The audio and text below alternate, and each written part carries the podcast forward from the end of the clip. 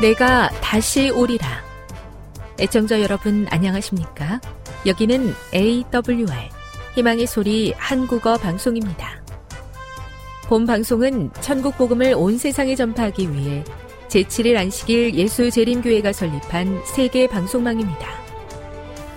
AWR 희망의 소리는 유럽, 라틴 아메리카, 아프리카, 러시아, 아시아의 방송망을 통해 전 세계에 복음을 전파하고 있습니다. AWR 아시아 희망의 소리 방송국은 한국어 방송을 매일 5시간씩 송출하고 있습니다. 희망의 소리 방송은 인터넷과 스마트폰을 통해서도 언제나 청취하실 수 있습니다. 들으실 수 있는 인터넷 주소는 awr.org입니다. 유튜브로는 awr 코리아로 검색하시면 됩니다. 이 시간 희망의 소리 한국어 방송과 함께 보람있고 유익한 시간 되시기 바랍니다. 내가 다시 오리라. 여기는 AWR 희망의 소리 한국어 방송입니다. 주파수 안내입니다. 괌에서 송출하는 우리 방송은 한국 표준시로 밤 9시에 9895kHz로 밤 11시에 9800kHz로 다음날 오전 6시에 9695kHz로 각각 1시간씩 방송하고 있습니다.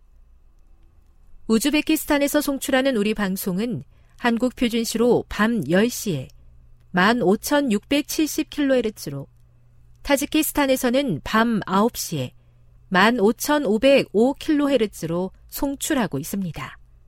애청자 여러분의 많은 청취 바랍니다.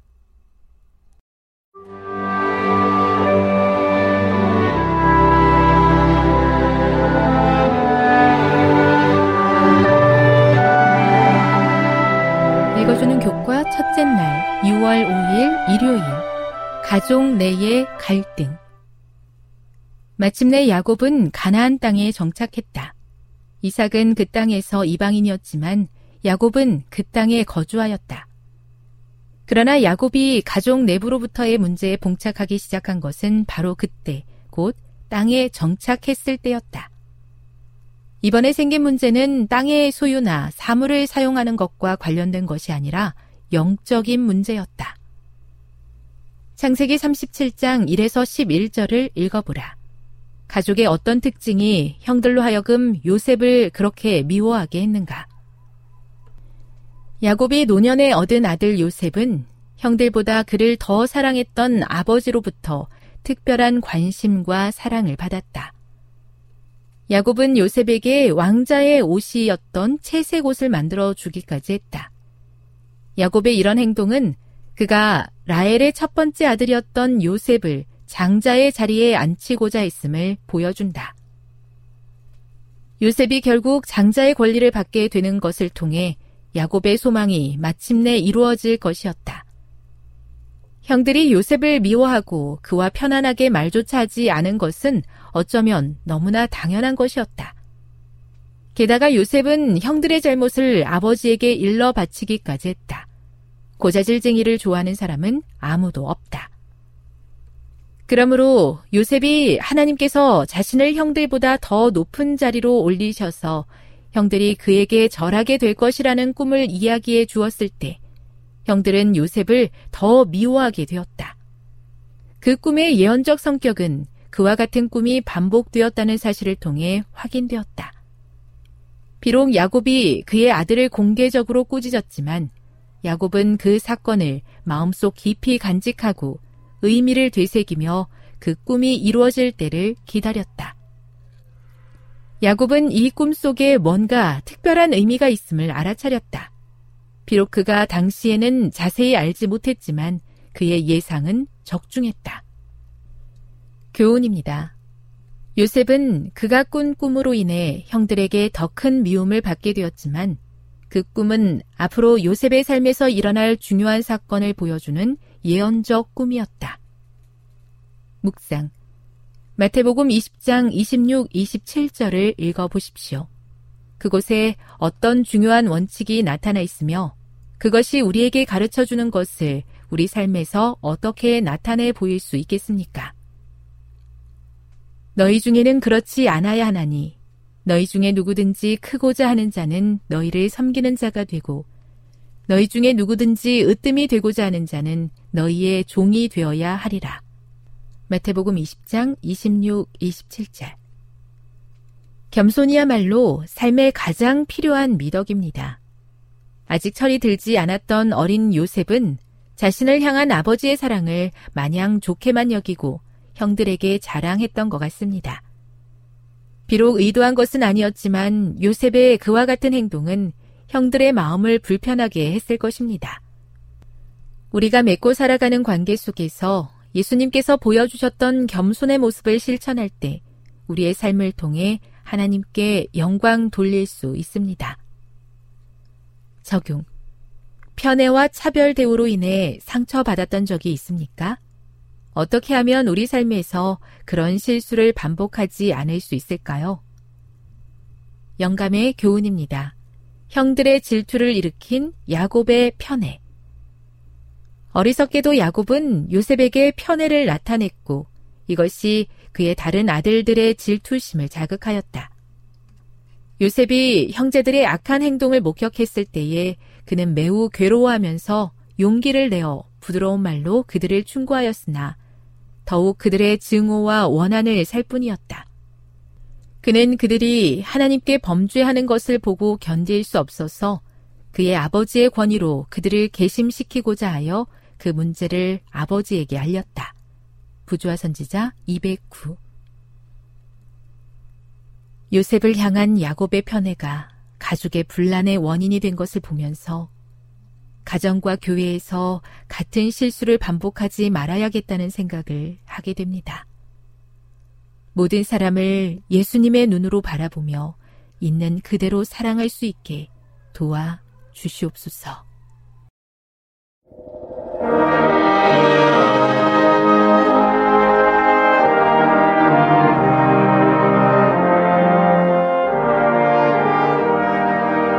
희망의 소리 청취자 여러분, 주 안에서 평안하셨습니까? 방송을 통해 여러분들을 만나게 되어 기쁘게 생각합니다. 저는 박용범 목사입니다. 이 시간 하나님의 은혜가 우리 모두에게 함께 하시기를 바랍니다. 오늘 이 시간에는 신앙인이 실패할 때 조심해야 할 것 세 가지라는 제목으로 함께 내를 나누고자 합니다. 신앙인이 실패할 때 조심해야 할 것 세 가지라는 제목입니다. 본문은 사무엘상 4장 1절부터 11절까지의 말씀입니다. 사무엘상 4장 1절로 11절입니다. 사무엘상 4장 1절부터 11절까지입니다. 사무엘의 말이 온 이스라엘에 전파되니라. 이스라엘은 나가서 블레셋 사람과 싸우려고 에베네셀 곁에 진치고 블레셋 사람은 아벡에 진쳤더니 이스라엘을 대하여 항우를 벌이니라. 그 둘이 싸우다가 이스라엘이 블레셋 사람 앞에서 패하여 그들에게 전쟁에서 죽임을 당한 군사가 사천 명가량이라. 백성이 진으로 돌아오매 이스라엘 장로들이 가로되 여호와께서 어찌하여 우리로 오늘 블레셋 사람 앞에 패하게 하셨는고 여호와의 언약궤를 실로에서 우리에게로 가져다가 우리 중에 있게 하여 그것으로 우리를 우리 원수들의 손에서 구원하게 하자 하니 이에 백성이 실로에 보내어 그룹 사이에 계신 만군의 여호와의 언약궤를 거기서 가져왔고 엘리의 두 아들 홈니와 비나스는 하나님의 언약궤와 함께 거기 있었더라. 여호와의 언약궤가 진에 들어올 때에 온 이스라엘이 큰 소리로 외침에 땅이 울린지라. 블레셋 사람이 그 외치는 소리를 듣고 가로되 히브리 진에서 큰 소리로 외침은 어찌 미뇨하다가 여호와의 궤가 진에 들어온 줄을 깨달은지라. 블레셋 사람이 두려워하여 가로되 신이 진에 이르렀도다 하고 또 가로되 우리에게 화로다 전일에는 이런 일이 없었도다. 우리에게 화로다 누가 우리를 이 능한 신들의 손에서 건지리요. 그들은 광야에서 여러 가지 재앙으로 애굽인을 친 신들이니라. 너희 블레셋 사람들아 강하게 되며 대장부가 되어라. 너희가 히브리 사람이 종이 되기를 그들이 너희의 종이 되었던 것 같이 하지 말고 대장부 같이 되어 싸우라 하고 블레셋 사람이 쳤더니 이스라엘이 패하여 각기 장막으로 도망하였고 살육이 심히 커서 이스라엘 보병에 엎드러진 자가 3만이었으며 하나님에게는 빼앗겼고 엘리의 두 아들 홈니와 비나스는 죽임을 당하였더라. 신앙인이 실패할 때 조심해야 될 것들은 무엇이 있을까요? 우린 지난 시간에 이 문제를 갖고 첫 번째 조심해야 될 것을 생각해 봤습니다. 지난주 생각해 본 것은 실패할 때 여호와 하나님께서 실패케 하셨다고 해석하면 안 된다는 내용이었습니다. 여호와 하나님은 우리에게 보복하시는 분이 아니셨습니다. 우리가 잘못하기 때문에 우리에게 보복하셔서 우리로 하여금 실패를 경험하게 하시는 분이셔서는 안 되셨습니다. 왜냐하면 그분은 우리를 창조하신 하나님이시기 때문이었습니다. 오늘은 두 번째와 세 번째 문제를 좀 생각해 보려고 합니다. 둘째는 실패할 때 여호와 하나님을 대신할 어떤 것으로 하나님을 삼으면 안 됩니다. 실패할 때 여호와 하나님을 대신할 어떤 것으로 하나님을 삼으면 안 됩니다. 이 본문 3절 후반부에 있는 말씀입니다. 열왕기상 4장 3절 뒤쪽 부분입니다. 여호와의 언약궤를 실로에서 우리에게로 가져다가 우리 중에 있게 하여 그것으로 우리를 우리 원수들의 손에서 구원하게 하자 하니 장로들의 방법이 매우 놀랍습니다. 이스라엘 군사들이 4천 명이 전사한 일이 발생하자 이스라엘의 장로들은 이 일이 여호와께서 실패케 하신 일로 그들은 해석하였고 이 실패에 대한 해결책으로 여호와의 언약궤를 가져다가 그것으로 우리 원수들의 손에서 구원하게 하자는 것이었습니다. 장로들의 방법은 장로들의 신앙이 무엇인지를 우리에게 보여주고 있습니다. 이스라엘의 장로들은 여호와 하나님께 대하여는 그 품성을 오해하였고 또한 여호와의 언약궤라는 특별한 기구가 그들을 보호할 것이라는 우상 숭배적 믿음을 가지고 있었습니다. 하나님의 품성을 오해하게 되면 사람들은 곧바로 우상 숭배에 빠지게 됩니다.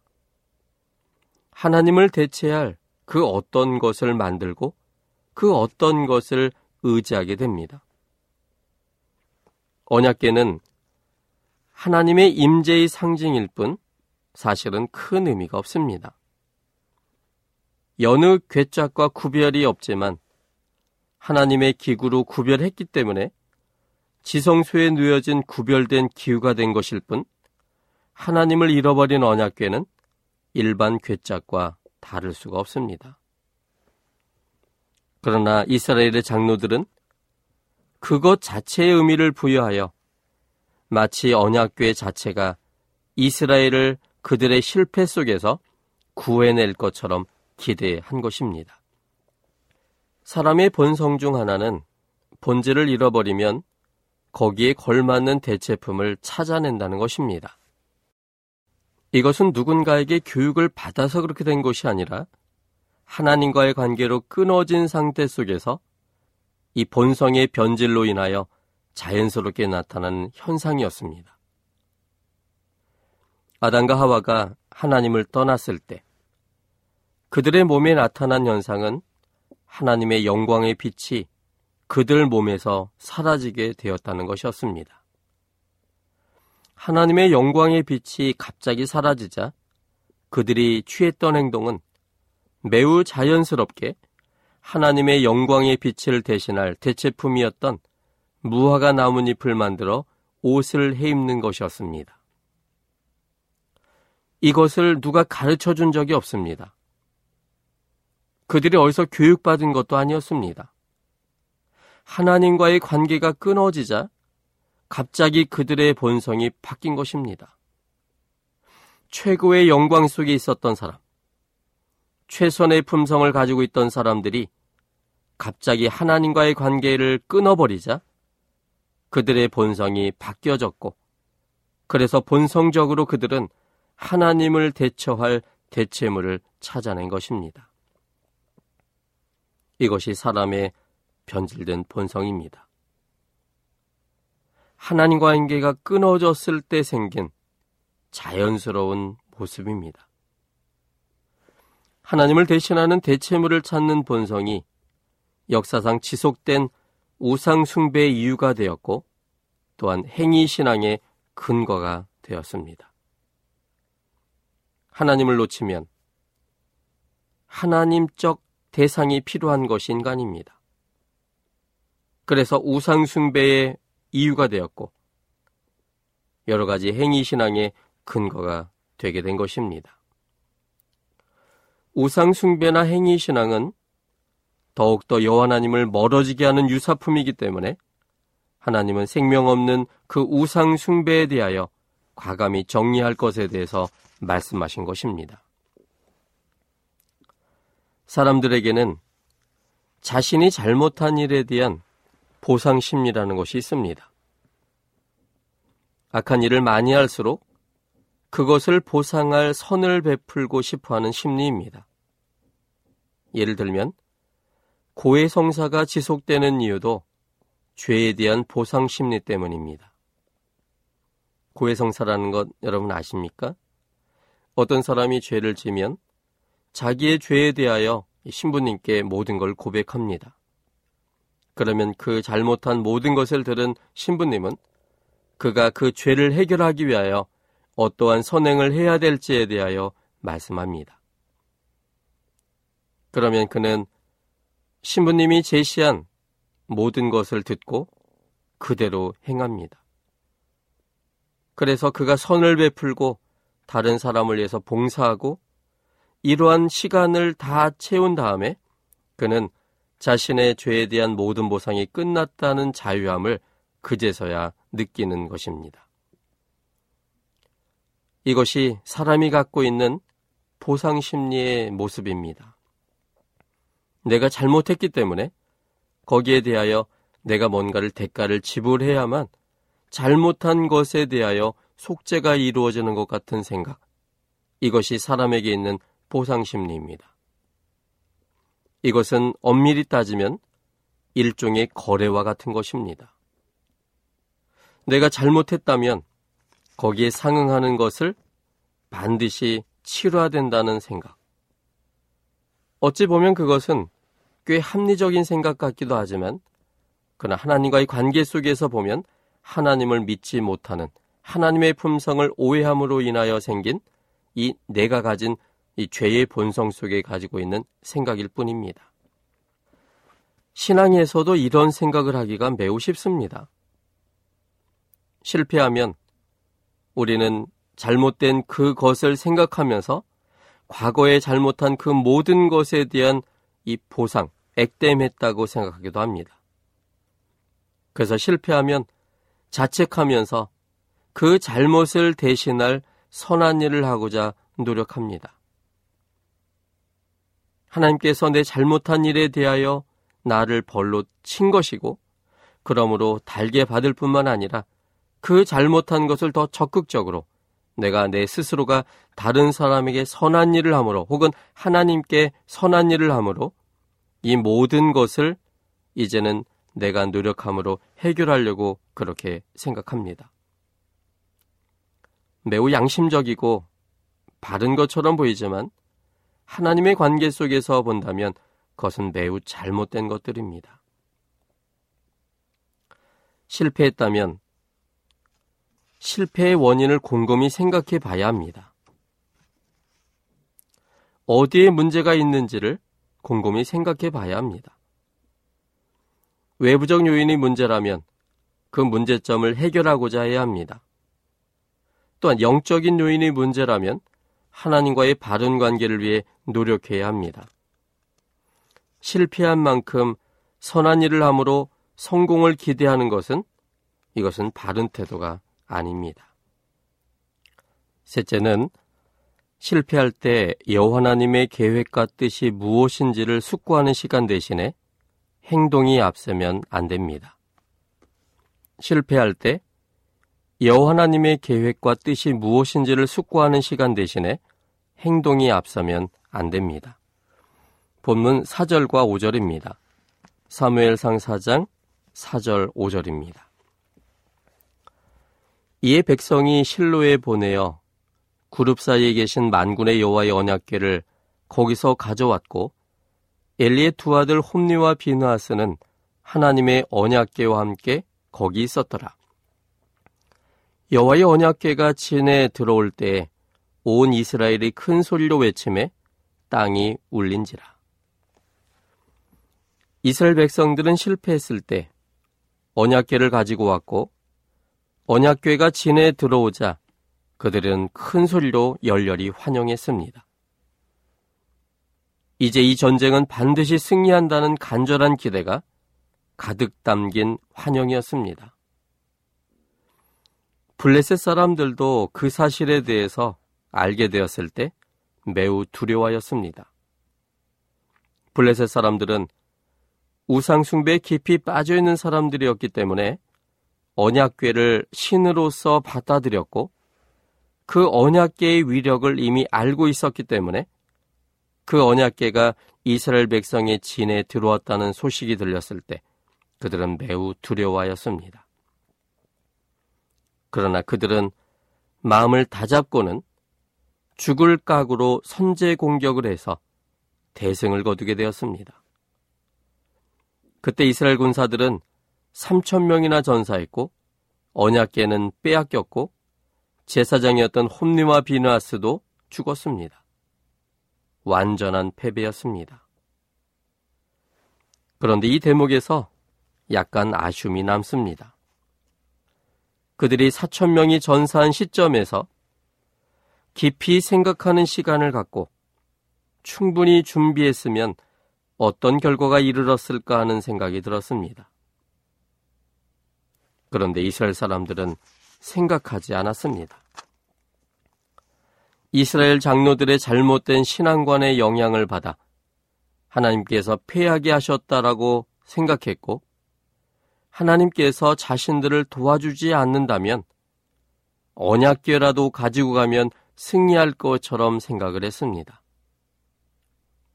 그동안의 경험상 언약궤가 전쟁 중에 있었을 때 그들은 언제나 승리했었기 때문에 그들이 그렇게 생각한 것도 일면 합리적인 결정처럼 보이기도 합니다.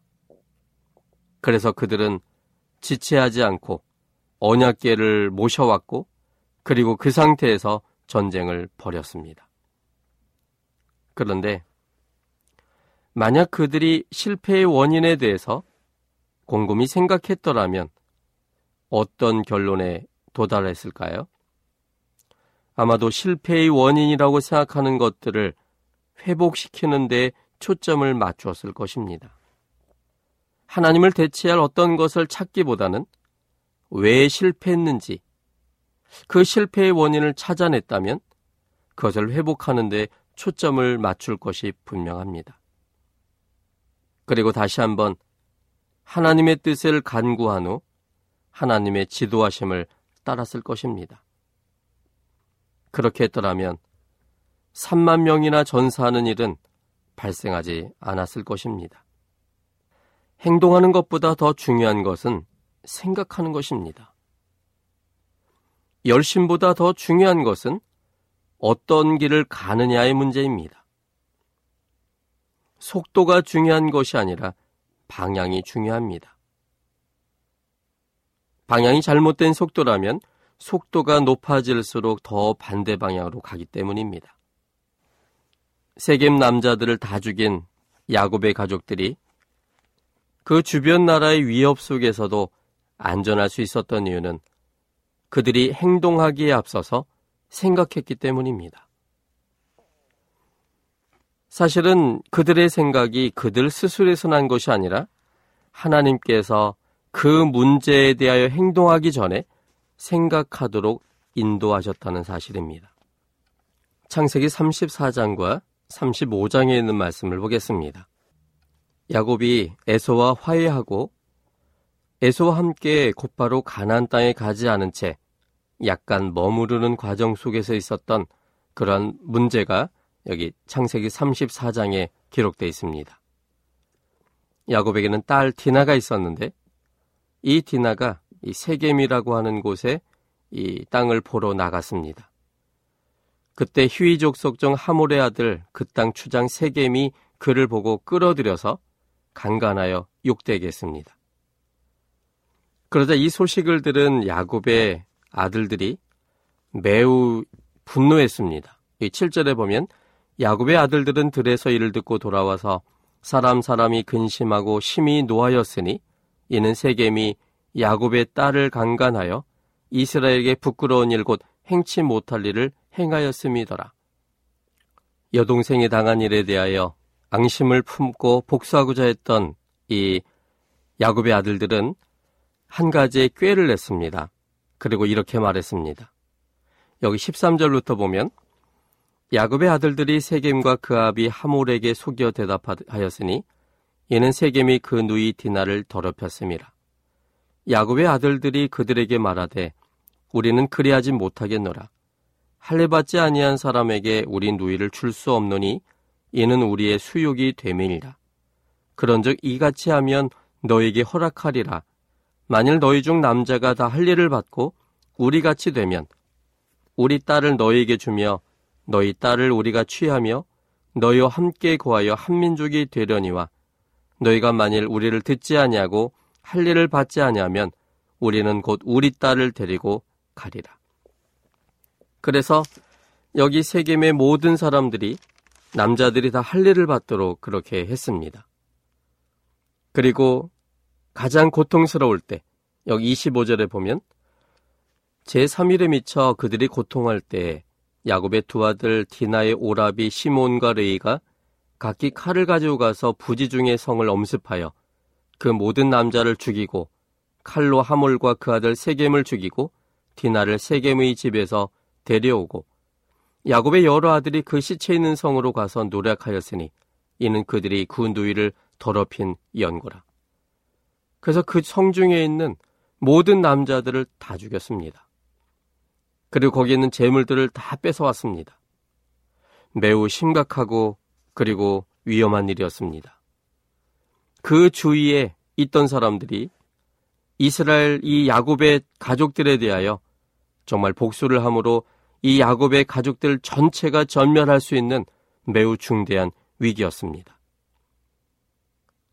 이렇게 굉장한 위협 속에서 정말로 큰 일이 벌어질 만한 이때에 그들이 했던 것은 또 다른 행동이 아니라 생각이었습니다. 하나님께서 그 위험에 대하여 야곱을 통해서 이렇게 말씀하셨습니다. 여기 같은 장 30절에 보면 야곱이 시므온과 레위에게 이르되 너희가 내게 화를 끼쳐 나로 이 땅 사람 곧 가나안 족속과 브리스 족속에게 냄새를 내게 하였도다. 나는 수가 적은즉 그들이 모여 나를 치고 나를 죽이리니 그리하면 나와 내 집이 멸망하리라. 그것은 야곱의 족속 전체가 없어지는 그래서 매우 심각한 일이 될 수 있는 그런 일이었습니다. 그때 보통 같았다면 도망가거나 뭐 인간적인 행동을 하거나 이랬을 것 같은데 그런데 그들은 행동하기에 앞서 생각했습니다. 하나님께서 그들이 생각하도록 인도하셨습니다. 35장 1절부터 4절입니다. 하나님이 야곱에게 이르시되 일어나 베델로 올라가서 거기 거하며 뇌가 뇌형 에서의 낯을 피하여 도망하던 때에 내게 나타났던 하나님께 거기서 단을 쌓으라 하신지라. 야곱이 이에 자기 집사람과 자기와 함께한 모든 자에게 이르되 너희 중에 이방 신상을 버리고 자신을 정결케 하고 의복을 바꾸라. 우리가 일어나 베델로 올라가자. 나의 환란 날에 내게 응답하시며 나의 가는 길에서 나와 함께 하신 하나님께 내가 거기서 단을 쌓으려 하노라 하매. 그들이 자기 손에 있는 모든 이방 신상과 자기 귀에 있는 고리를 야곱에게 주는지라. 야곱이 그것들을 세겜 근처 상술나무 아래 묻고 여기 보는 것처럼 그들은 상당한 어려움이 있었을 때 행동하지 않고 하나님께 단을 쌓으면서 생각을 했습니다. 그동안 자신들의 잘못이 무엇인지를 곰곰이 생각했습니다. 그래서 이방 신상 그리고 자기 귀에 있는 고리들을 다 빼서 이것을 세겜 근처 상술나무 아래 묻어버렸습니다. 그리고 그들은 다시 한번 그들의 잘못된 부분에서 생각함을 통하여 하나님께로 다시 한번 돌아서게 되었습니다. 이처럼 야곱 가족들이 다시금 하나님 중심에 서자 하나님은 그들을 주변국의 모든 위험 속에서 그들을 보호하셨습니다. 여기 창세기 35장 5절에 보면 그들이 발행하였으나 출발했으나 하나님이 그 사면 고을들로 크게 두렵게 하게 하신 거로 크게 두려워하게 하신 거로 야곱의 아들들을 추격하는 자가 없었더라라고 기록하고 있습니다. 그들이 행동하지 않고 오히려 생각하면서 무엇이 잘못됐는가를 곰곰이 생각하고 그리고 잘못된 부분을 올바르게 고쳤을 때 그러므로 하나님과의 관계가 새롭게 됐을 때 그 나머지 부분에 대해서 하나님께서 그들을 도와주신 것입니다. 이것은 에서를 만날 때의 상황과 비슷한 것이었습니다. 야곱을 죽이기 위해 400명의 군사와 함께 달려오는 에서를 맞기 전에 야곱은 야복강에서의 시간을 따로 떼내었습니다. 거기서 밤새도록 하나님을 만났고 그가 하나님께서 용서하지 않으신다면 하나님께서 복을 주시지 않는다면 결코 이 에서와 설 수 없다는 사실을 고백했고 하나님의 품성을 알므로 하나님의 용서하심을 그가 요청했을 때 하나님은 이미 용서하신 사랑이 허락 용서가 허락되도록 하셨습니다. 그리고 하나님과의 관계가 회복되었을 때 그 다음날 야곱은 담대 예서를 만날 수 있었고 뿐만 아니라 에서의 마음을 하나님은 그날 밤 바꾸게 하셨습니다. 이처럼 생동하기 전에 생각해야 합니다. 어떤 실패가 있을 때 우린 우왕좌왕 내 그동안의 경험을 갖고 빠른 행동을 하기 전에 먼저 생각해야 합니다. 행동하기 전에 하나님을 만나야 합니다. 행동하기 전에 하나님께 지혜를 구해야 합니다.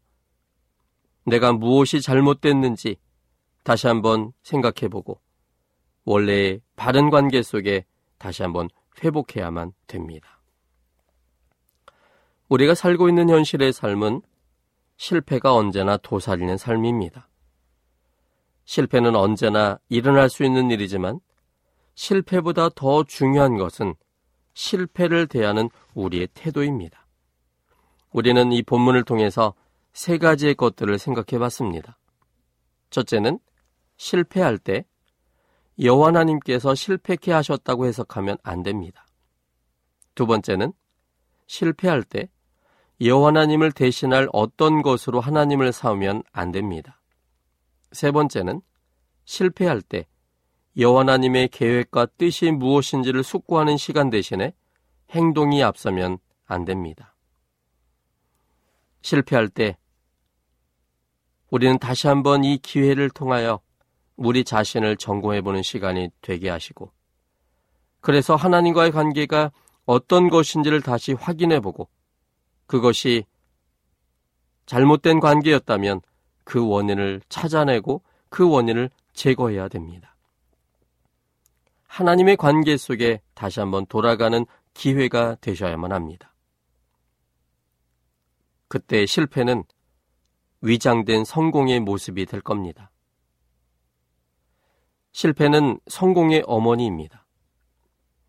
실패 속에서 내 자신을 다시금 생각하고 하나님의 뜻을 구하는 기회가 된다면 그것은 그 실패는 매우 값진 실패가 됩니다.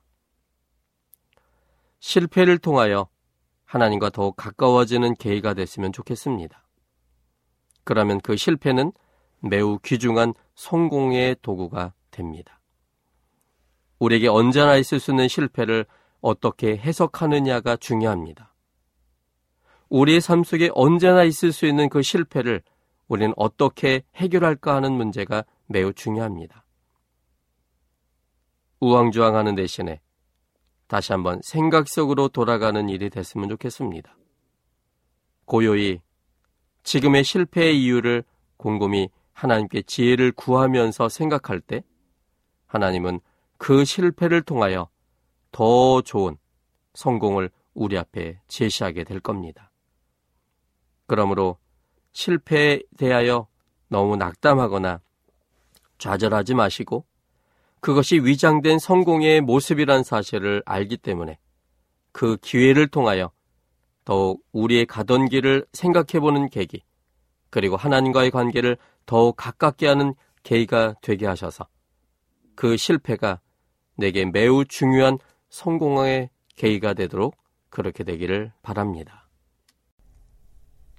지금 여러분께서는 AWR 희망의 소리 한국어 방송을 듣고 계십니다.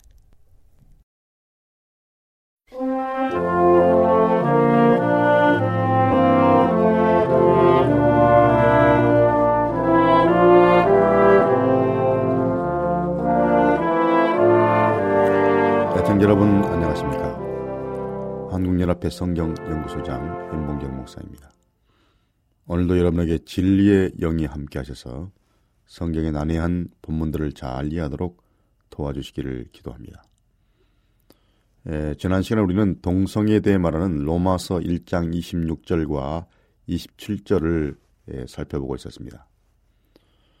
에, 중심 본문인 로마서 1장 26절과 27절을 다시 한번 읽어보겠습니다. 이를 인하여 하나님께서 저희의 부끄러운 욕심에 내어 버리셨으니 곧 저희 여인들도 순리대로 쓸 것을 바꾸어 영리로 쓰며 이와 같이 남자들도 순리대로 여인 쓰기를 버리고 서로에게 서로를 향하여 음욕이 불릴 듯하며 남자가 남자로 더불어 부끄러운 일을 행하여 저희의 그릇 때문에 상당한 보홍을 그 자신에 받았느니라. 자, 동성에 대해서 말하는 로마서 1장 26절과 27절은 그런 동성애적 행위의 결과가 대단히 수치스럽고 결국 자기 파멸을 초래할 수도 있는 것이었지만 하나님께서 사람들에게 자유의지를 사용하도록 허용하여 그대로 내버려 두고 그 마땅한 보응을 받았다고 말합니다. 레즈비언 동성애를 묘사한 후에 또 바울은 남색에 대해서 말합니다. 본문에 나와 있는 쓸 것, 쓸 것에 해당하는 헬라어가 크레시스인데요. 이 말은 신약에서 로마서 21장 26절과 27절에만 나오는 말입니다. 에, 따라서 이 단어는 로마서 1장의 문맥에 비춰볼 때 성적인 관계를 가리키는 말이 분명합니다. 32절의 마지막 부분은 이런 죄인들이 받을 봉에 대해 말하고 있습니다.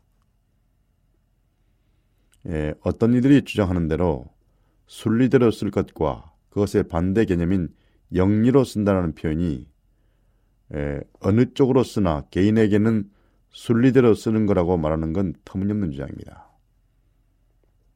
예, 남성적 동성애나 여성적 동성애나 그렇게 쓰는 것이 순리라고 그렇게 말하는 것은 억측이라는 것이죠. 예, 성경 어디에서도 순리 또는 본질, 자연을 의미하는 헬라 단어, 헬라 단어가 예, 피시스인데요. 이 피시스란 그 단어가 그런 의미로 사용된 적이 없습니다. 로마서에서 이 명사가 일곱 번 나타나는데 역리에 해당하는 말은 예, 파라피시스입니다.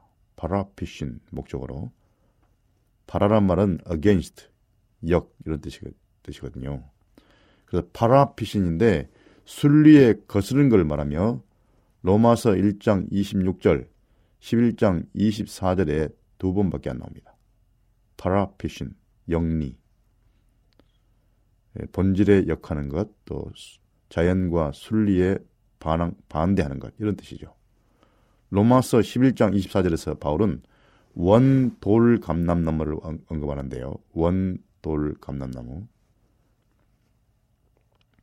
여기서 원이라는 헬라가 카타 피신입니다. 예, 본질에 따라 본질과 맞는 본질적으로 순리적으로 이런 뜻이거든요. 그런데 그 가지가 돌 감람나무에서 잘려내서 예, 본성을 거스려 이렇게 말했는데 그 말은 파라피신 다시 영리입니다. 본성에 거슬려 좋은 감람나무에 접붙여졌다고 말합니다. 그러므로 원을 뜻하는 카타피신이란 말은 장조의 질서와 조화를 이루는 것을 의미하고 반면 파라피신 본질에 역 반대하는 것은 영리라는 말은 창조주가 의도한 질서에 반하는 것을 분명히 가리킵니다. 순리는 창조의 질서, 자연, 본질과 조화되는 것이고 영리는 창조 질서 또는 본질 또는 자연과 자연의 질서에 입에되는 것이라는 것입니다. 아, 이러한 이해는 로마서 1장의 문맥과도 일치하는데요. 창조가 우상숭배나 동성애 등의 악과 대조를 이루고 있습니다. 여기서 영리로 묘사된 행동이나 행습은 부정적인 측면의 도덕적 심판과 관련되고 있습니다. 그러므로 동성애적 행습은 하나님에 의해 결정된 자연의 창조 질서를 어기는 것입니다. 여기는 온갖 형태의 동성애가 다 포함될 수 있습니다. 최초의 창조의 의도와 질서에 위배되는 일은 죄의 보편적인 결과에 속하는 것이기 때문입니다. 에, 바울은 모세를 통해 율법이 주어진 지 1500년, 1500년 후에 살았지만은 도덕법이 신약 시대에도 여전히 유효하다고 여겼던 것이 분명합니다. 어, 로마서 1장 27절에서 성인의 동성 간 성관계를 언급한 것은 레이기 18장과 20장에 근거되어 있습니다. 바울은 한 걸음 더 나가 구약에는 언급되지 않았지만 여성 간의 동성애, 동성애적 성행위, 다시 레즈비언적 동성애 성행위까지 여기에 포함시키고 있습니다. 더 확장시킨 거죠. 한 신학자는 로마서 1장이 보편적인 도덕법이라기보다는 일시적인 유대인의 정결법을 규정하고 있다고 주장을 하는데요. 그 주장에 대해서 이렇게 반박합니다. 이방인들이 유대인의 일시적인 정결법을 어긴 것 때문에 도덕적인 하나님이 그들을 징벌에 회부할 수는 없다라고 반박했는데요. 그 말은 맞는 말입니다. 어떻게 일시적인 유대인의 정결법을 어긴 것 때문에 하나님이 그들을 징계하겠느냐 이런 말이죠. 그러니 그런 주장도 불합리한 변명에 불과합니다. 바울이 남성 간의 동성애에 레즈비언 동성애를 추가한 것은 그가 모든 형태의 동성애적 관계를 죄로 여기기 위한 의도적인 그의 의도가 여기에 들어있다는 것을 말하고 있습니다. 그러므로 바울은 모든 형태의 동성애를 다 부정했다는 것이죠. 다 정지했다는 것이죠.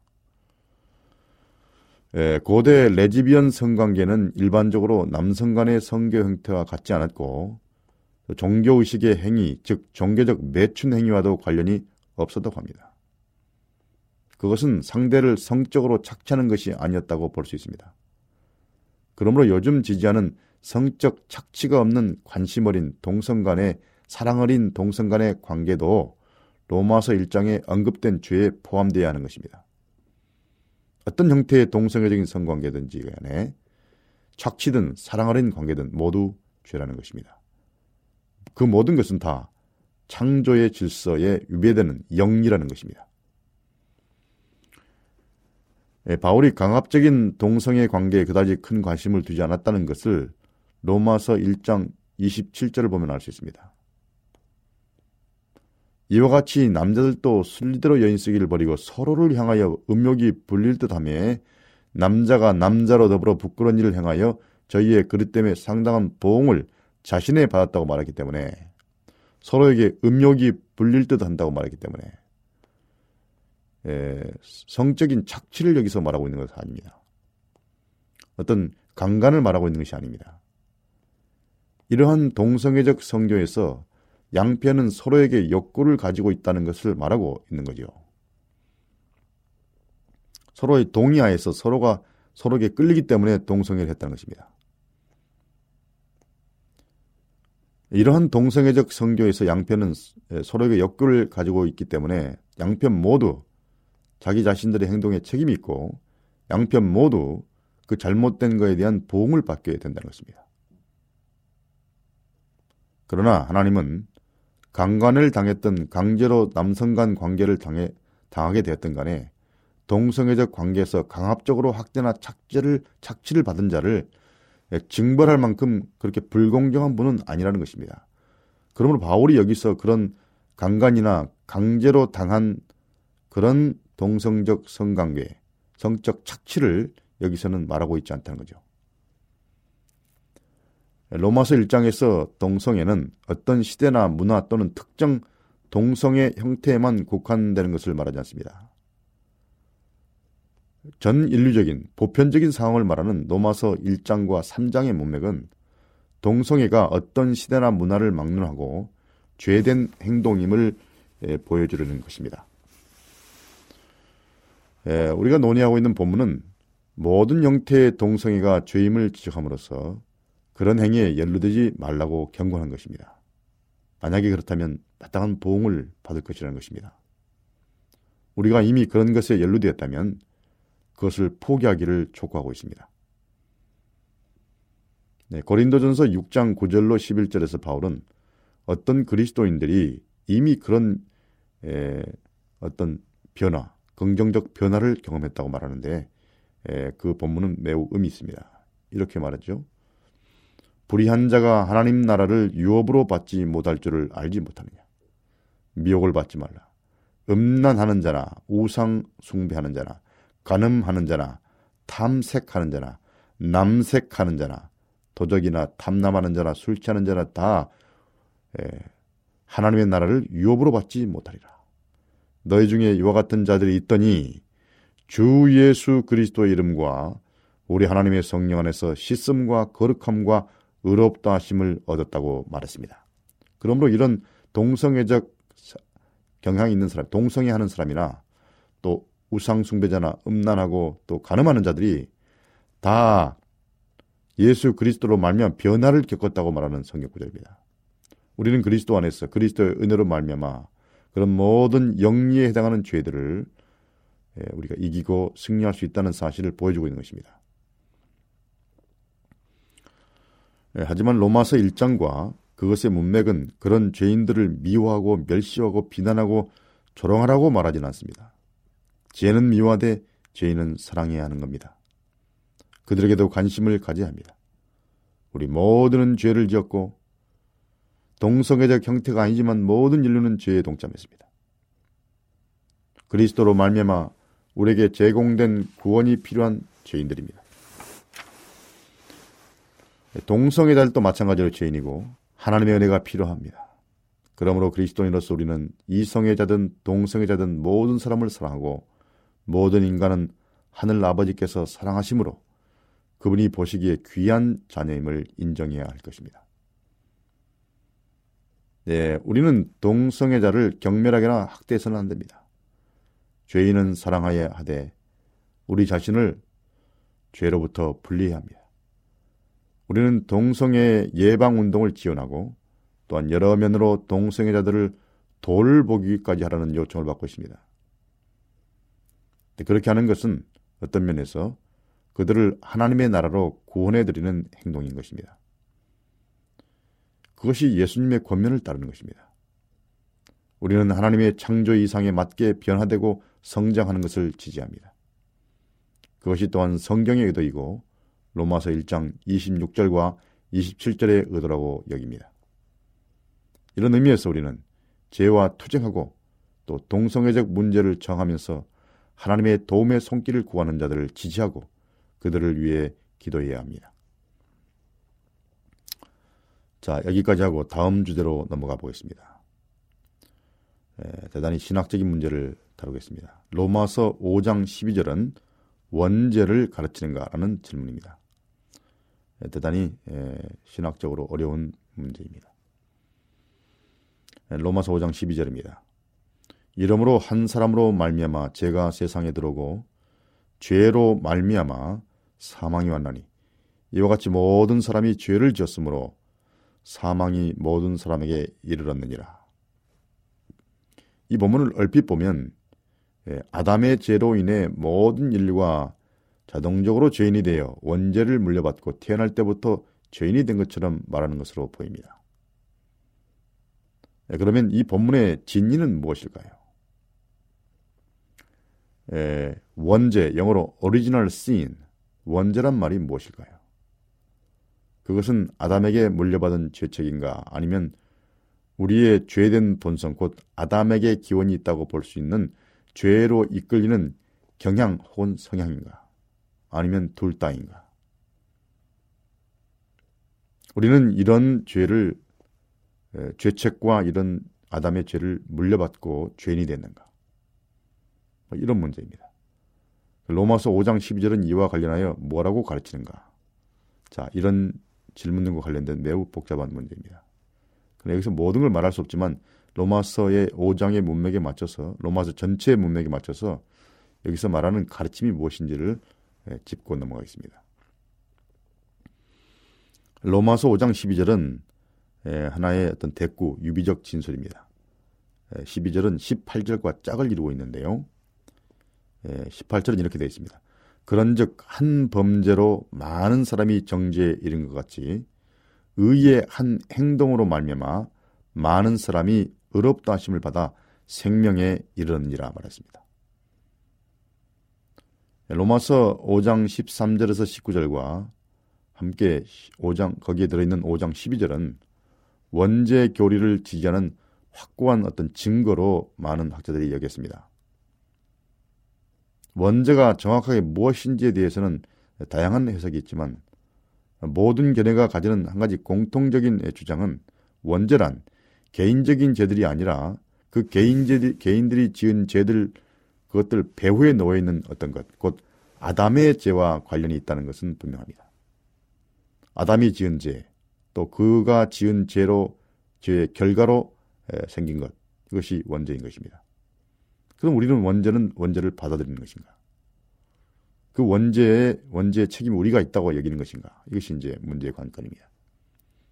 그러니까 원죄는 아담의 최초 범죄와 그로 인해 생긴 죄된 결과들, 곧 죄된 성향을 가리키는 것이죠. 어떤 사람들은 로마서 5장 12절에서 죄라는 용어가 아담에게 물려받은 죄만을 가리킨다고 생각합니다. 아담의 타락 안에서 우리 모두가 죄를 지었다는 그런 논리를 대는 것입니다. 아담 안에서 우리가 자동적으로 죄를 지게 됐다는 것이죠. 이렇게 보면 이해 없이 모든 사람이 죄를 지어 왜 하나님 영광에 이르지 못했는가 되었는지를 설명하는데 도움을 준다고 주장할 수도 있습니다.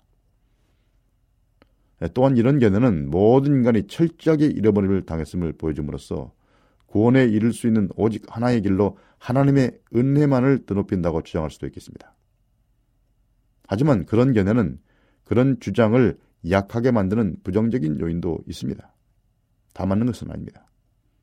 이런 경우에 구원의 주제에 대한 바울의 가르침뿐 아니라 이 본문의 전후 문맥 그리고 성경의 더 넓은 문맥에 비추어 주의 깊이 탐구하는 것이 필요합니다. 자, 그렇지 않으면 그릇된 결론을 낼수 있는 것이죠. 그럼 다음 시간에 더 깊이 이 원죄 문제를 살펴보겠습니다. 그럼 다음 시간에 다시 뵙겠습니다. 안녕히 계십시오.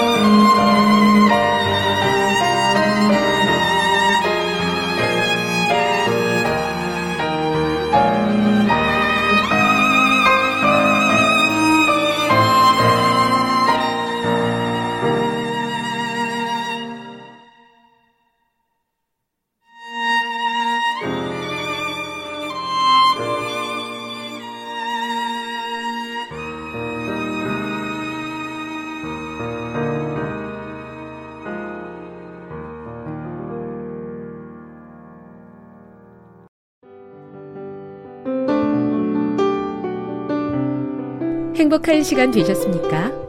지금까지 여러분께서는 AWR 희망의 소리 한국어 방송을 청취하셨습니다.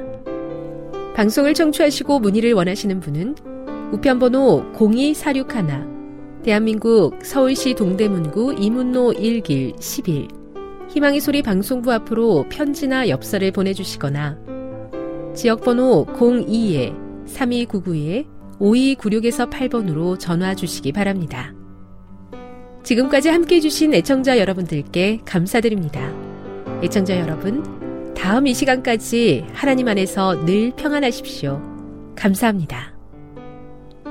내가 다시 오리라. 여기는 AWR 희망의 소리 한국어 방송입니다.